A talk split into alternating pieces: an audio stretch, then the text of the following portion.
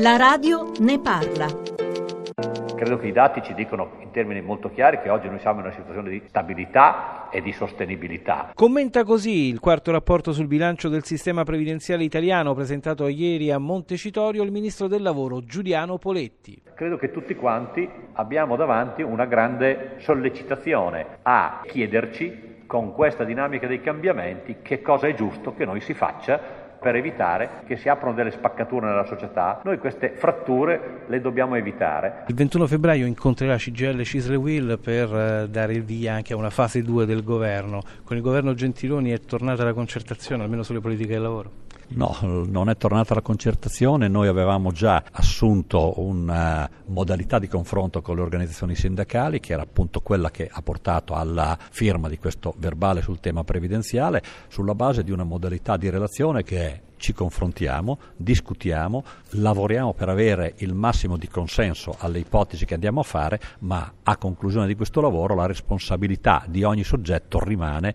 su quel soggetto, quindi il governo deve governare prendere le sue decisioni, le organizzazioni sindacali dichiarano la loro soddisfazione o la loro insoddisfazione su una parte o tutto quello che si fa, quindi non c'è bisogno di concertazione, non c'è nessun diritto di veto da parte di nessuno naturalmente, c'è la voglia e la volontà di confrontarsi e di maturare insieme delle decisioni. Con un target i giovani? Sì, sui giovani noi abbiamo un tema aperto nella fase 2 così definita del confronto, abbiamo bisogno di guardare alcune problematiche, in particolare abbiamo questo tema delle carriere discontinue, quindi della necessità di valutare con quale strumento recuperare questo tipo di situazione. Poi naturalmente per una parte noi pensiamo di aver già cominciato a dare una risposta perché la flessibilità in uscita attraverso l'APE social e la possibilità dei cittadini comunque di anticipare il loro pensionamento, noi pensiamo che produca anche una situazione di turnover. Certamente non stiamo pensando che se una persona va in pensione automaticamente una persona va a lavorare al posto di chi va in pensione,